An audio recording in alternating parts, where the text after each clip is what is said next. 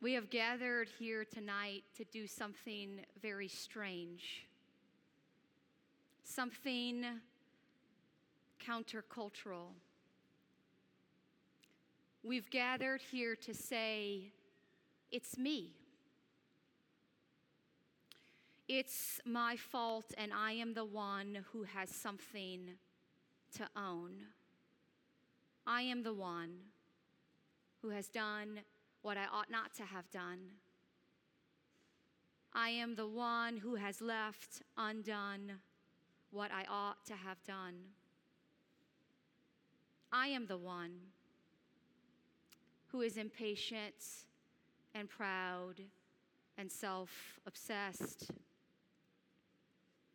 I am the one with a runaway tongue and a shallow faith. I am the one who cannot be bothered about the poor or the suffering of others. We've gathered tonight to take a break from our instinct to blame and point the finger at someone else or something else and to own our part we have come to acknowledge something that is true about us, and that is we are a people in need of forgiveness. And for some of us, our understanding of sin is thin, and we're not sure that we even need to be here tonight and do this. Maybe this seems a little excessive.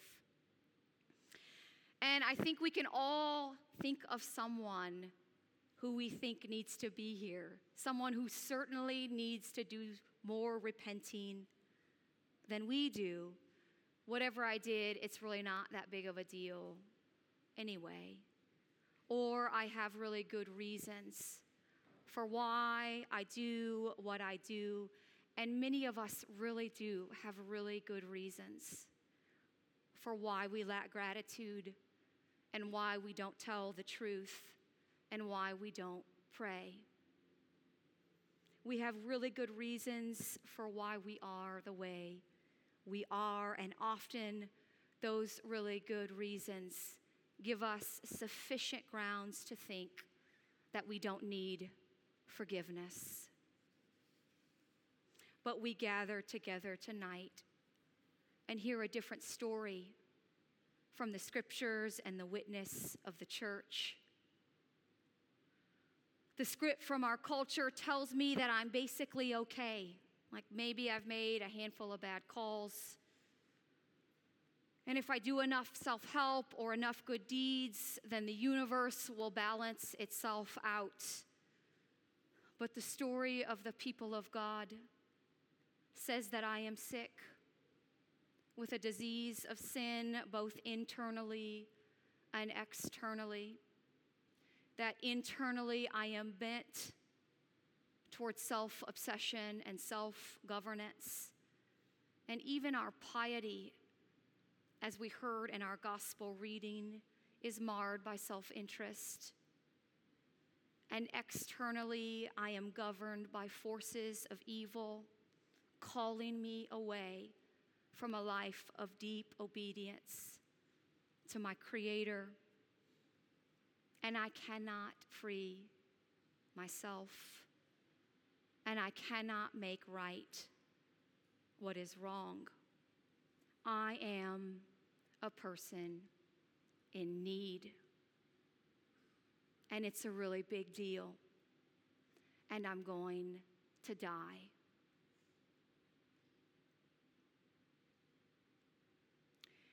It is very hard, you might say impossible, to receive something that we don't think we need. And the whole reason we are here today rests on the premise that we are people in need of forgiveness. So on Ash Wednesday, we come to the core of reality and we approach something true about us here in the presence of God, neither permissive nor condemning, we hear the truth about ourselves and we are called to respond. And we call this response repentance. We might also call it the window to freedom, from which we have the vantage point to finally see. And this freedom is what the Lord mercifully invites us into. And this is what Ash Wednesday is for.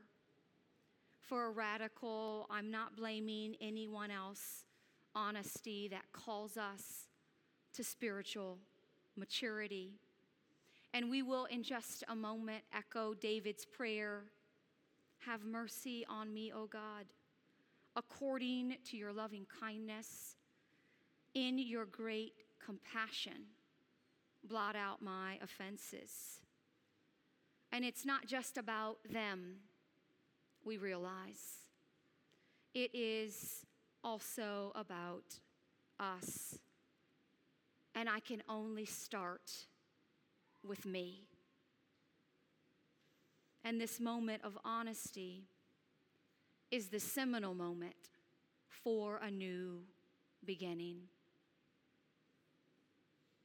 And the miracle of it all is that in Jesus, God has and is and will do the work of forgiving and of setting free and of making right what is wrong and of offering abundant life.